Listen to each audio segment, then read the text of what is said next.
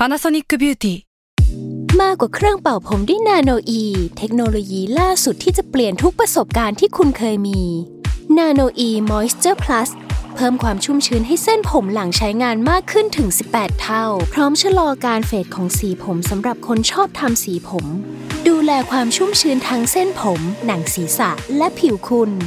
Panasonic NA0J มีเทคโนโลยีนาโนอีที่ care only you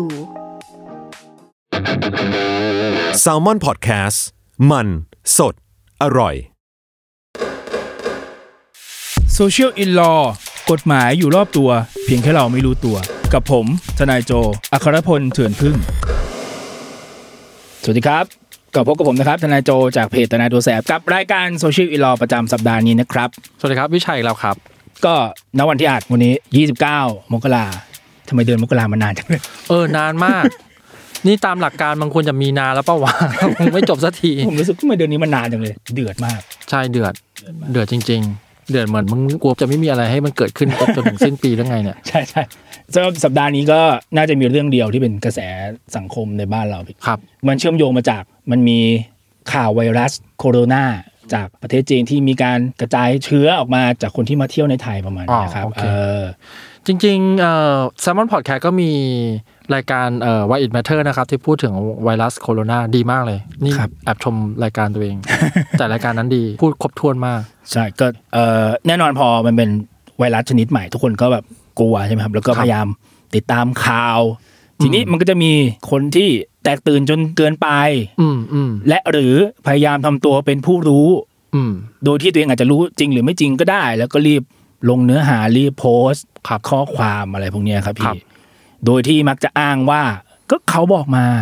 อ่าอ่าเออ เขาเป็นใครก็อีกเรื่องหนึ่งผมว่าเป็นเคสที่แบบน่าเป็นห่วงและอันตรายนะ ทั้งสำหรับคนที่ไปแชร์ต่อมาบทมั่วๆมั่วๆอันนี้พูดในฐานะบางทีเราก็กดแชร์ข่าวมั่วเหมือนกันนะ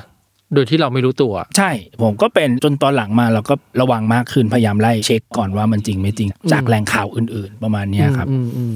แต่ว่าเรื่องเนี้ยมันมันเยอะมาก คือแน่นอนเราเคยเจอเฟกนิวอย่างเงี้ยมาเยอะแล้วแหละครับ จากเรื่องอื่น ๆ แม้กระทั่งเรื่องอะไรเรื่องเรื่องที่เราเพิ่งคุยกันไปเทปก่อนๆอย่างเรื่องคดีปล้นที่ลบบุรีอะครับอ่าก็มีการปล่อยข่าวเหมือนกัน แต่เรื่องเนี้ยอยู่ๆก็มี fake news เกิดขึ้น เรียกได้ว่ารายวันเลยดีกว่าอืมเออ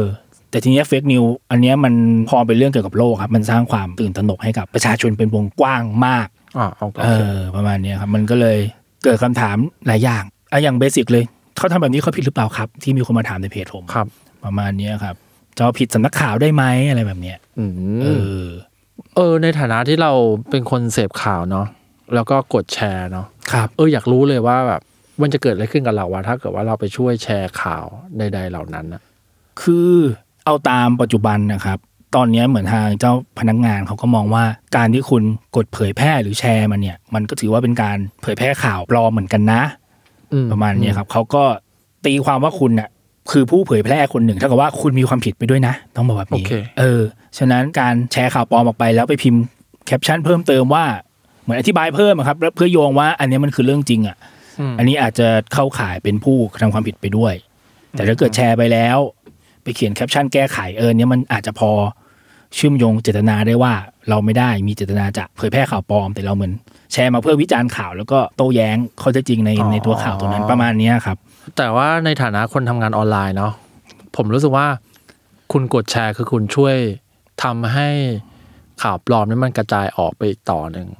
ใช่ไม่ว่าคุณจะเห็นด้วยหรือไม่เห็นด้วยก็ตาม ใช่ใช่ครับคือตอนแรกๆอะมันมันยังตีความกันอย่างลักหลั่นว่าสรุปคนแชร์ผิดหรือเปล่าอืมเพราะเอาเข้าจริงในทางกฎหมายอาญาอย่างที่เราเคยให้ความรู้กันไปแล้วเนี่ย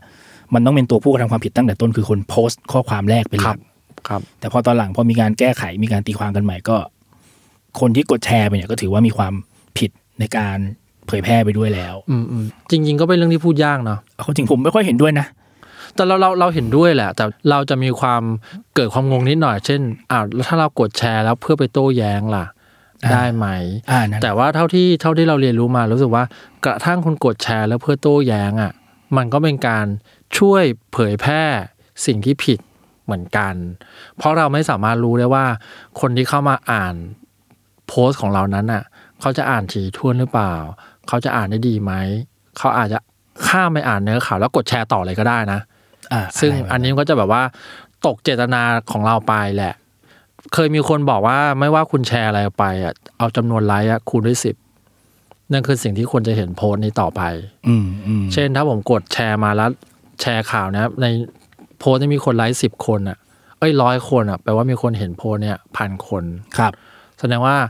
ไอการเผยแพร่ข้อมูลที่ไม่ถูกที่ผิดเนี่ยเอ้ยมันไปเร็วมากนะ เร็วกว่าที่เราจะคิดได้ว่ามันจะไปถึงตรงไหน น่ากลัวมากเพราะอย่างเรื่องเรื่องโคโรนาเลยเนี่ยแน่นอนมันก็แชร์ผมตามอ่านผมยังตกใจเลยว่าเฮ้ยมันน่ากลัวขนาดนี้เลยเหรออะไรประมาณเนี้ยอืมมเออจนจนเราแบบอย่างวันนี้ต้องทำงานวนตามสถานที่ต่าง ๆ ที่มีกรุ๊ปทัวร์เยอะที่บ้านก็จะกำชับว่าอย่าลืมใส่หน้ากากนะลูกอย่าลืมอยู่ห่างๆเขาไว้แบบเนี้ยในมุมของคนที่อยู่ที่บ้านเขาก็ค่อนข้างกังวลประมาณเนี้ยครับ ทีนี้มันมีสมมุติว่าเราเรากดแชร์ข่าวปลอมเนาะครับ มันมีโทษอะไรบ้างครับ เอาตามปัจจุบันผู้เผยแพร่ หรือคนที่กดแชร์ไปเนี่ย มันก็เป็นพรบคอมแหละครับพี่ อันเนี้ยเต็มๆเลย พรบคอมมาตรา14 อนุ2ครับ เอาโดยสรุปของตัวอนุเนี้ยก็คือผู้ใดที่เผยแพร่ข้อความมันเป็นเท็จอืมซึ่งมันจะไปอยู่ในส่วนวรรคท้ายครับทำให้ประชาชนทั่วไปตื่นตระหนกตกใจครับ มีความหวาดกลัวเป็นวงกว้างอะไรแบบเนี้ยครับอืมอืมจะผิดพรบคอมมาตรา 14 อนุ 2 ครับอ๋อเอ่อมีโทษจำคุกมีโทษปรับตามกฎหมาย นอกจากนั้นถ้าเอาผิดกันจริง ๆ มันจะมีกฎหมายอาญาด้วยครับพี่อ๋อเหรอครับใช่นี่คือใช่ผิดใช่ในแง่ของความเป็นกฎหมายอาญาด้วย ใช่ใช่ครับ มันจะเป็นมาตรา384อยู่ส่วนลดหูโทษแหละ โทษไม่สูงอะไรมาก ก็เป็นประมาณว่าผู้ใดบอกกล่าวความเท็จทำให้ประชาชนทั่วไป ตื่นตกใจครับประมาณเนี้ยครับ ก็มีโทษจำคุกโทษปรับเหมือนกัน นี่แสดงว่าพวกที่แชร์มีมหรือว่าพวกที่แบบโพสต์ปั่นๆเนี่ยก็โดนได้เนี่ยโดนได้ครับเพราะเพราะเห็นอย่างวันเนี้ยผมผมตามข่าวเมื่อเช้า เมื่อเช้ามีน้องคนหนึ่งลงรูปว่ามีนักท่องเที่ยว ลมที่สนามบินอ๋ออ่าอ่าอ่าแล้วก็เหมือนเขาเขาคงมีการโต้ตอบกันในในตัวคอมเมนต์อันนี้ผมก็ไม่ทันได้อ่านเหมือนกันครับ แต่เห็นว่าตอนนี้ทางการท่าอากาศยานไปแจ้งความดำเนินคดีกับน้องเขาแล้ว เพราะคนนั้นเมา ใช่สรุปแล้วว่าเขาเพราะแค่เมา แต่ก็ต้องเข้าใจแหละตอนนี้สนามบินคนล้มเป็นโรคแน่นอน เป็นอย่างอื่นไม่ได้หรอก คือเอาจริงมันมันก็จะบอกว่าไงดีอะผมตัดไอ้เรื่องคนตั้งใจโพสต์ไป อันนั้นเขาต้องรับผิดชอบตัวเองอืมแต่ถ้าเป็นผมผมไม่อยากเตือนเราเราๆมากกว่าเราเราๆที่เป็นผู้เสพข่าวเนี่ยครับ ก่อนจะไปกดแชร์อะไรออกมาเนี่ย ดูดีๆก่อนอืมอืมอืมอืมอย่าเพิ่งใจร้อนแบบว่า พอเห็นปั๊บหรือเพื่อนส่งมาให้ใช้คำนี้แล้วกันเพราะเดี๋ยวนี้มันก็มีส่งทางไลน์ด้วยครับพี่บางคนเพื่อนส่งมาแล้ว มีข้อความประกอบภาพ ก็เอาไปโพสต์ต่ออ๋อเออ เออหลังๆผมกลัวกับการกดแชร์อะไรอย่างสักอย่างมากเลยว่ะนอกจากนอกจากกดแชร์มีมชั่วๆแบบที่กดเป็นประจำอยู่แล้วรู้สึกว่าทุกอย่างมันสามารถเป็นเฟกนิวได้หมดเลยอะแล้วเดี๋ยวนี้เฟกนิวมันมันคนเขียนมันมันมีความเข้าใจถึงแกรมมาการเขียนให้น่าเชื่อถือมากขึ้นเรื่อยๆอะเรารู้สึกว่ามันเกิดมันดูยากขึ้น น่าน่ากลัวนะคือผมผมบางครั้งผมไปตามอ่านตามตามเพจ หรือตาม Facebook อะไรพวกเนี้ยเราก็เห็นแบบเออทำไมเขาเขียนแล้วมันดูน่ากลัวจังเลยทั้งทั้งๆที่ว่า ผมอาจจะรู้เรื่องนั้นมาก่อนแล้วก็ได้ เพราะเราเคยคุยกับคนที่อยู่ในเหตุการณ์จริง ๆ มาประมาณนั้นแต่ไอพอคนอื่นเขียนทำไมมันดูขยายสเกลไปใหญ่จังเลยใช่เนี่ยใช่เออเราเลยเราเลยแบบ กลัวนั่งกลัวได้ถ้าอยากเข้าไปอ่านแล้วไปกลัวเองอะ ซึ่งเอาข้างตรงถ้าเป็นเมื่อก่อนเราแยกออกนะวันนี้ปลอมหรือนี่จริงอะแต่หลังเชื่อแยกไม่ออกแล้วว่ะยอมรับเลยว่า กูไม่รู้แล้ววันนี้ปลอมหรือวันนี้จริงหรือว่าแบบแม่งกระทั่งจับพิรุษอะ เรายังจับพิรุษยากเลยนะ เดี๋ยวนี้ยากครับ คือมันก็เลยกลายเป็นว่าเราอะต้องระวังไม่ให้ตัวเองทำผิดกฎหมายไปกับเขาด้วยตอนเนี้ยอืมอืมตอนนี้ต้องเป็นแบบนี้เลยนะ ยิ่งยิ่งยิ่งไอตัวข่าวโคโรนาเนี่ย มันจะเป็นสิ่งที่เราเห็นคนพร้อมจะแชร์ข่าวปลอมมา แล้วถ้าเกิดบางคนคือฝังหัวไปแล้วคือฝังหัวนะครับพี่อืมอืมอย่างเมื่อเช้าผมก็ลงไปเรื่องหนึ่งแต่เหมือนต้นโพสต์ลบไปแล้ว ก็มีการมาถกเถียงกันอยู่ในโพสต์ผมว่า อันนี้เรื่องจริงนะ เช่นอะไรอะ อย่างที่ผมเจอคนจีนจากอู่ฮั่นเข้ามาในไทยห้าล้านคนอืมอะไรแบบเนี้ยซึ่งมันเป็นไปไม่ได้เหมือนตัวเลขล่าสุดก็ยืนยันกันมาว่าเข้ามาแค่ประมาณสองหมื่นอันนี้ค่อนข้างน่าเชื่อถือนะว่าว่าเขาเช็คแล้วว่ามันน่าจะเข้ามาประมณห้าล้านนี่คือครึ่งหนึ่งของกรุงเทพนะ เพื่อนผมลองคำนวณครับต้องใช้แอร์บัสขนาดใหญ่ประมาณหมื่นเที่ยวบินนะครับขนคนห้าล้านเข้ามา เออ ประมาณเนี้ยซึ่งแน่นอนว่า แต่คนที่ไม่รู้เขาเชื่อ ถามว่าผิดไหมมันก็ไม่ผิดแหละ เพราะว่าช่วงนี้ใครอ่านอะไรมันก็ดูน่ากลัวไปหมด แต่เพียงแต่ว่าดูแล้วกลัวกลัวแล้วยังไงต่อ ตรงนี้ที่มันจะต้องดูดูแลตัวเองต้องมีภูมิคุ้มกันนิดนึงอืมอืมเพราะถ้าไม่งั้นถ้าอย่างอย่างตัวเนี้ยอะการท่าครับแจ้งความไปแล้วเขายืนยันเลยนะเขาแจ้งความไปแล้วเจ็ดราย ที่ปล่อยข่าวเกี่ยวกับสนามบินต่างที่สนามบินไม่ได้ตรวจนู่นไม่ได้ตรวจนี่ใช่ใช่เนี่ยหน่วยงานรัฐลุกขึ้นมาเอาจริงตอบโต้แล้ว เพราะว่าเอาผมยังด่าเลย ผมรู้สึกว่าหน่วยงานรัฐทำอะไรอยู่ ผมมารู้สึกว่าเอาจริงๆนะอันนี้ไม่ได้ไม่ได้ด่าเนาะ เรารู้สึกว่าหน่วยงานรัฐขาดส่วนสำคัญขาดส่วนหนึ่งไปอะคือ การประชาสัมพันธ์อะ มากครับ อืมมาก เราอะเรารู้สึกว่าถ้าเกิดว่ามีการปล่อยข่าวลือหรือข่าวลวงอะ แทนหน่วยราชการอะ แล้วคนเชื่อ หน่วยราชการที่เป็นต้นสังกัดก็มีความล้มเหลวประมาณนึงนะผมมีเพื่อนทำงานอยู่ในกระทรวงสาธารณสุขเออชื่อเลยแหละอืมอืมเป็นประชาสัมพันธ์ คนหนึ่งในนั้นนะครับไปหาเอาเองว่าใคร ถ้าเกิดจะเกิดไม่ได้มาฟัง ก็คุยกันมาตรงๆว่าเฮ้ยทำไมหน่วยงานคุณไม่ทำงานเชิงลุกเลยวะอืมอืมอืมอืมเรื่องใช่เชิงลุกมือเออคำนี้แหละทำไมคุณไม่ทำงานเชิงลุกเลยทำไมคุณต้องรอให้ชาวบ้านแตกตื่นแล้วค่อยออกมาแก้ข่าวอืมอืมทำไมคุณไม่ลงแต่แรกเลยว่ายอดผู้ป่วยจริงเป็นยังไงใช่หายจริงยังไงใช่ดูแลตัวเองยังไงบ้าง ตั้งแต่วันแรกอืมอืมๆคุณปล่อยจนทุกอย่างมีข่าวลือออกมาร้อยแปดพันเก้าแล้วคุณก็ค่อยโผล่มาตอนหลัง มันไม่ทันแล้ว ไม่ทันครับ ผมก็บอกว่าไม่ทัน แล้วคุณก็มาตัดเพราะว่า ประชาชนไม่ฟังคุณอืมไม่คุณคุณไม่เริ่มเองตั้งแต่แรกไง ใช่ใช่เออใช่แต่เราเราเราก็ไม่แน่ใจนะเขาอาจจะเริ่มแล้วก็ได้แต่มันไม่ effective ก็ได้นะเราไม่แน่ใจ เท่าที่คุยกับเพื่อนเพื่อนบอกว่า ก็พยายามแล้วนะตอนนั้น แต่อาจจะด้วยว่า แน่นอนมันมีการคุยผู้ใหญ่ผมว่าบางอย่างความเป็นหน่วยงานนะครับเขาก็อาจจะได้ความหลาย stepเออปรกว่าณจะนั้นปูบกัน ความน่าเชื่อถืออะไรเงี้ยกว่าจะลงแบบนี้ไปพูดกันเนื้อหาแบบนี้เอ้ยมันจะโอเคเหรอ อ่าเข้าใจเออเข้าใจอะไรเข้าแบบใจเนี้ยครับเข้าใจเห็นภาพเลยเก็ตเลยแล้วเดี๋ยวนี้ก็มีโพสต์โพสต์อันนึงออกมาเรื่องแบบอะไรการดูแลตัวเองที่พยายามทำให้มันสนุกสนาน ผมว่ารู้สึกว่า ผมมาเคย อันนี้พูดในฐานะคนไปขายงานเนาะครับเคยขายงานหน่วยงานภาครัฐอะ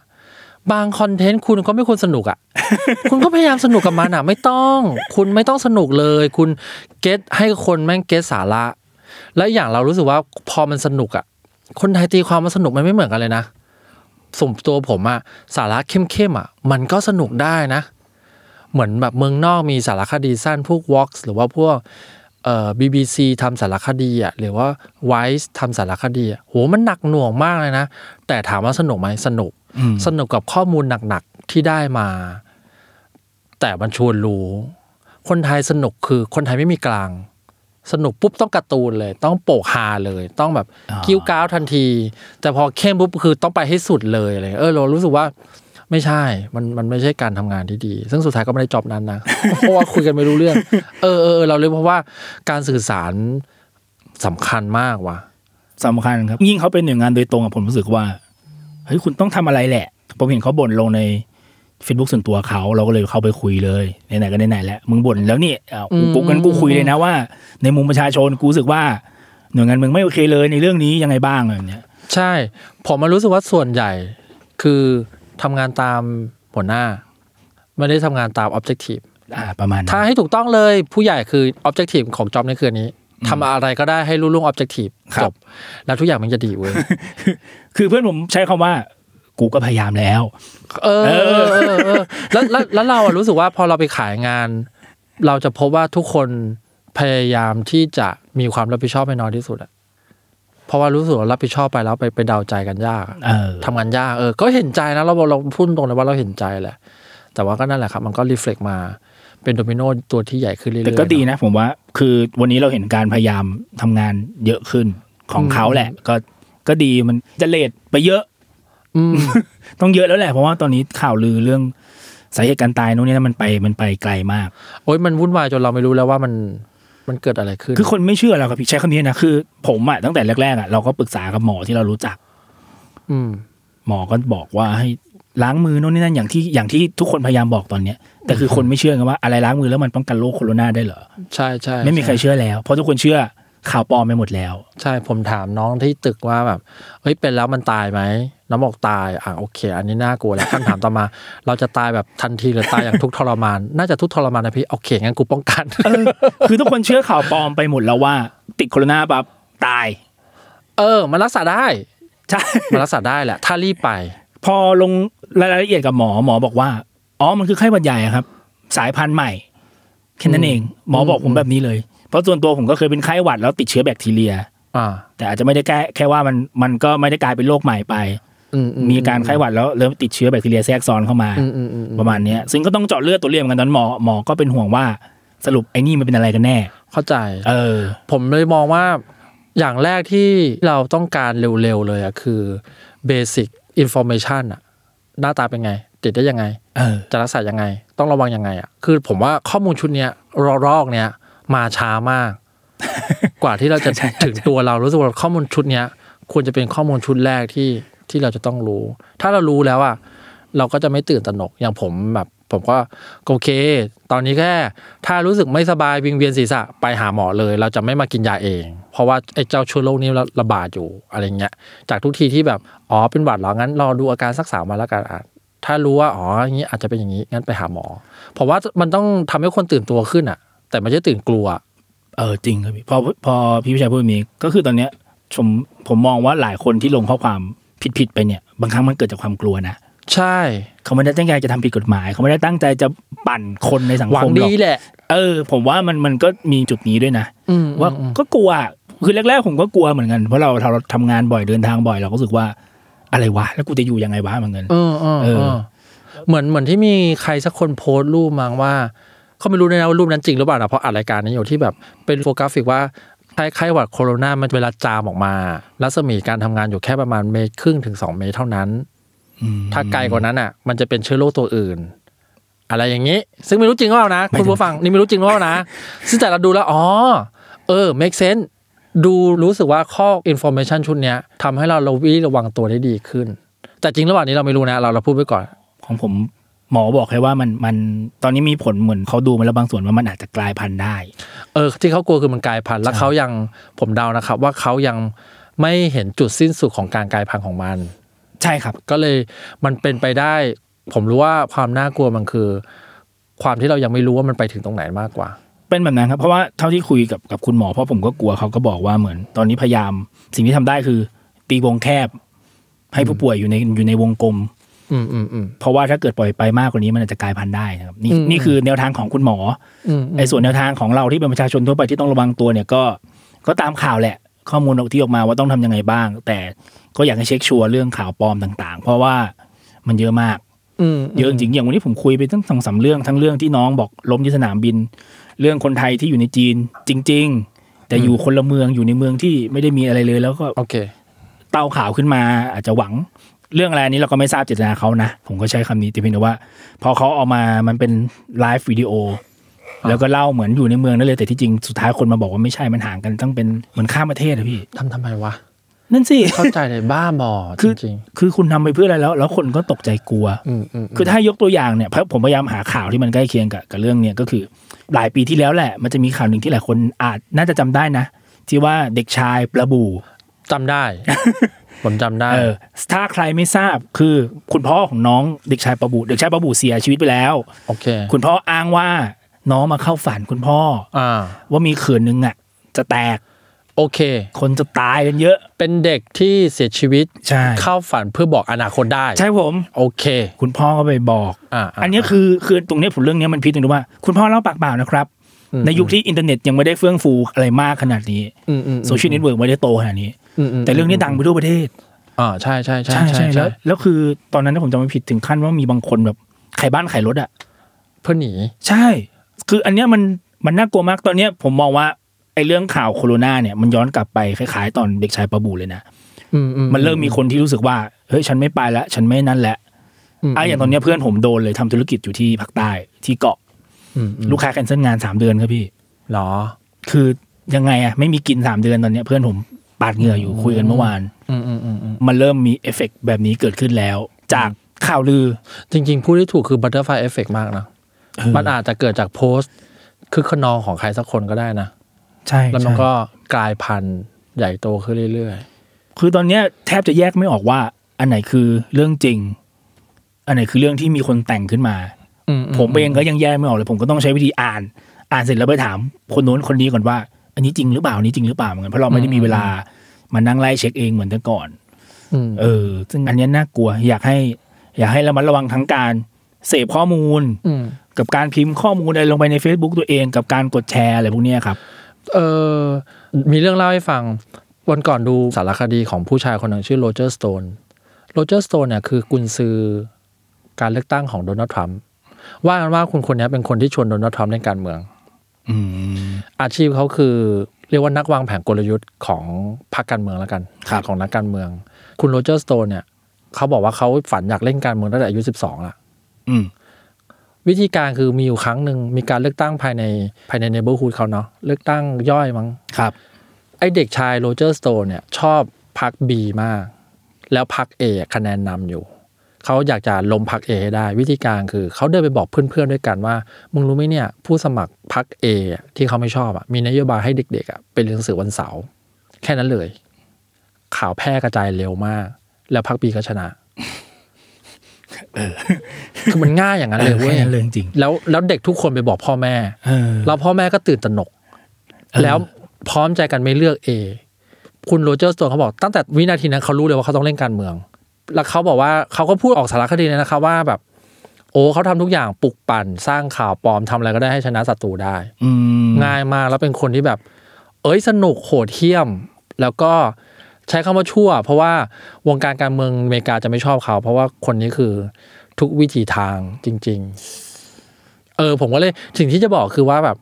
เอ้ยข่าวลือที่มัน Impact จริง ๆอะมันอาจเป็นเรื่องติงตองเล็ก ๆ ก็ได้นะแต่ว่า มันสร้าง Impact ที่ใหญ่มากโดยที่เราไม่รู้ตัวได้นะอืมน่ากลัวนะคือที่ผมยกคดีเด็กชายปะบูขึ้นมาเพราะว่าคดีนั้นมีการดำเนินคดีกันจริง ๆ แต่เพียงแต่ว่าณตอนนั้นเนี่ยพรบคอมพิวเตอร์มันยังไม่เกิดครับพี่อ่าเขาก็โดนแค่กฎหมายอาญาสามแปดสี่อย่างที่เราคุยกันตอนต้นครับแค่นั้นเองเป็นเรื่องหูโทษ อืมอืมอืมแต่ว่าสุดท้ายศาลก็มีคำสั่งจำคุกตำคุกประมาณเลยจำคุกจำคุกแล้วก็มีปรับประมาณเนี้ยครับเขาก็หวังดีนะเขาบอกเขาหวังดีเขาถึงเตือน อ่าเข้าใจเอนะอไม่อยากให้มีคนตายแบบเนี้ยก็เหมือนกันตัดภาพมาปัจจุบัน ผมเข้าใจว่าหลาย ๆ คนหวังดี ว่าฉันได้ชุดข้อมูลนี้มา ฉันต้องโพสต์เพื่อให้ทุกคนทราบอืมอืมแต่ไอชุดข้อมูลมันร้อยเปอร์เซ็นหรือเปล่าว่ามันถูกอะ ก็ใช่เนาะเออ เออ ผมว่าในยุคที่ยุคที่ทุกอย่างข้อมูลมันตีกันไปตีกันมาเราว่าอาจจะต้องอ่านหลายหลายซอสหน่อย อันตรายนะหรือให้ดีคือ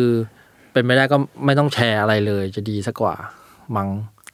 แชร์ทีเ teaser หนังแชร์ trailer หนังไปเกิดเถอะดีกว่า แชร์ได้ครับแชร์ได้แต่แบบต้องระวังนิดนึงหรือถ้าเกิดตั้งใจจะแชร์ข่าวต้องดูเลยปลอมไม่ปลอม ผมก็เคยแชร์ข่าวปลอม เราแชร์ข่าวปลอมบ่อย เรารู้สึกว่าแบบ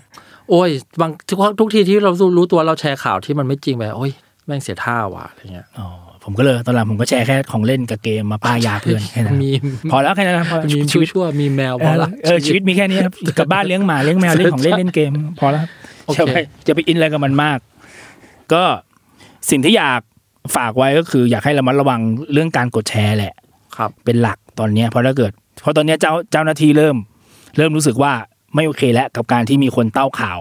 ต่างอืมอืมๆตอนนี้เจ้าที่เริ่มลุกขึ้นมาดำเนินคดีกับพวกคุณแล้ว ครับ แต่เหมือนตอนนี้เขาก็พุ่งเป้าไปที่คนที่โพสต์ก่อนเป็นหลัก อืมอืมเออคนที่โพสต์ก็ถูกแจ้งความไปแล้ว อย่างวันเนี้ยที่เราวันที่เราอัดกันเนี่ย การท่าอากาศยานระบุแล้วว่าดำเนินคดีไปแล้วเจ็ดราย เขาแจ้งความแล้วอืมอืมอืม ยังไม่รวมคนที่แชร์ไป ถ้ามีนะ ถ้าเกิดเขาจะดำเนินคดีต่อ ก็ถ้ายังไงก็ตาม อยากให้ระวังนิดนึง จะกดแชร์ เช็คก่อนข้อมูลจริงไม่จริงครับ อะไรแบบเนี้ยครับ หรือถ้ารู้อะไรมาจากกลุ่มไลน์ลับๆของคุณอุ้ยกลุ่มไลน์นี่ตัวดีเลยบอกงี้ว่ากลุ่มไลน์คือเขาพูดอะไรมานะเออเอาเป็นร้อยเปอร์เซ็นต์เนาะหารสองเออและเชื่อแค่ยี่สิบห้าเปอร์เซ็นต์ที่เหลือ กลุ่มไลน์ลับๆของพวกคุณ ทุกคนมีผมเชื่ออย่างนั้นผมก็มีเออกลุ่มไลน์ลับๆหลายกลุ่มของผมอย่าไปเชื่อเลยอย่าไปเชื่อเลยใช่ใช่ต้องต้องระวังนะ บางครั้งอะ สิ่งที่เขาถามมาลงมาบอกเนี่ยไปรู้อย่างนี้มาเนี่ย ผมเคยเจอแบบบางเคสอะเรารู้เรื่องจริง ๆ อยู่แล้ว เพราะว่าเราเขาเขาเคยมาปรึกษาเราเราก็แบบเฮ้ยไม่ใช่หรอกอันเนี้ยอืมอืมเออ แต่เพื่อนแบบเชื่อกันไปทั้งห้องแล้วผมมาเห็นตอนปลายทางแล้วผมมันมีทริคอย่างหนึ่งเว้ยถ้าอาร์ติเคิลนั้นอะ พารากราฟแรกขึ้นว่า ยังไม่ต้องเชื่อก็ได้ ลองอ่านดูก่อนอันเนี้ยปลอมปลอมแน่นอน หรือถ้าเกิดขึ้นมาว่า ได้ยินมาว่าปลอมแน่นอน หรือถ้าเขียนอะไรก็ได้ แล้วก็อ้างอิงนักวิทยาศาสตร์อะไรสักคน อันนี้ก็ปลอมแน่นอน เป็นฟอร์แมตเลยสำหรับผมนะ ผมส่วนตัวผมรู้สึกว่า เชื่อว่ามันเป็นข่าวปลอมไว้ก่อน ดีกว่าที่จะเชื่อว่านี่คือข่าวจริงแล้ว แล้วก็ทำให้เราตื่นตระหนกไปเองอะไรเงี้ย คืออย่างที่ผมย้ำหลายรอบว่า เข้าใจในความหวังดีของทุกคนณตอนนี้อืมอืมอืมอืมแต่ถ้าเกิดคุณเผยแพร่ข่าวปลอมไปแล้วแล้วถูกดำเนินคดี ตอนขึ้นศาลมันไม่สนุกนะ ไม่มีใครมามาหวังดีกับคุณใช่ใช่ใช่คุณจะโดดเดี่ยวอยู่ในบัลลังก์เงาเงาๆใช่กับทนายของคุณใช่ซึ่งคุณผิดจริงด้วยทนายจะบอกว่าสู้เถอะครับก็ไม่ได้ โดยโดยมันญาติเราไม่ควรแนะนำให้ลูกความไปตายนะอ่านะอ่าอ่าอ่าเออคุณก็ต้องเสียค่าปรับเงาเงาจากการที่โพสต์อะไรไม่รู้ติงตองไปหนึ่งหนึ่งสเตตัสๆเออมันไม่คุ้มนะมันไม่คุ้มเลย ไม่คุ้มเลยครับ แค่ค่าทนายก็ไม่คุ้มแล้วครับ ใช่กดหนึ่งคลิกเนี่ย เสียหายหลายแสนอยู่เอโออเค ระวังระวังกันไว้ ก็สำหรับสัปดาห์นี้ก็คงไม่มีอะไรครับ จบกันแค่ตรงนี้กับเรื่องไวรัสโคโรนาแล้วก็การรับมือกับเฟกนิวใช่ครับครับ ก็ลากันไปก่อนนะครับ พบกันใหม่ทุกวันพุธทุกช่องทางของสมอนพอดแคส์ครับผม ครับผมดูแลสุขภาพกันด้วยนะคบ๊ายรับบายสวัสคดีรับผมสวัสดีครับ ช่วงเปิดประมวลกับทนายตัวแสบ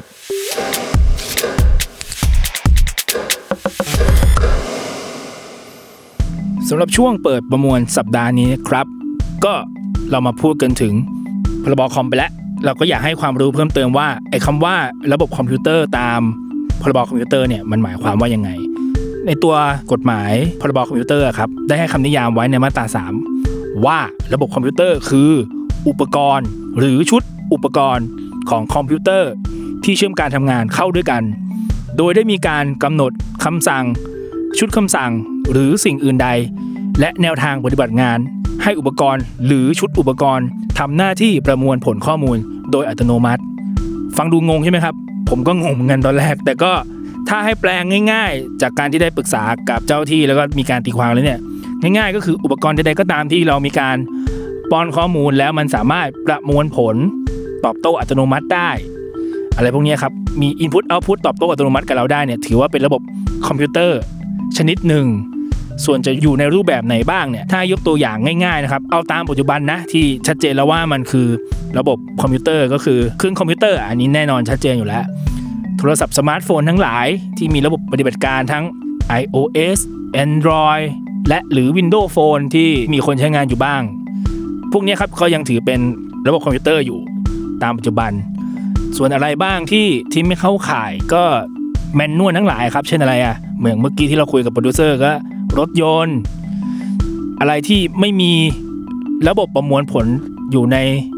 ตัวเอง เช่นเอ่ออะไรอะพัดลม และหรือ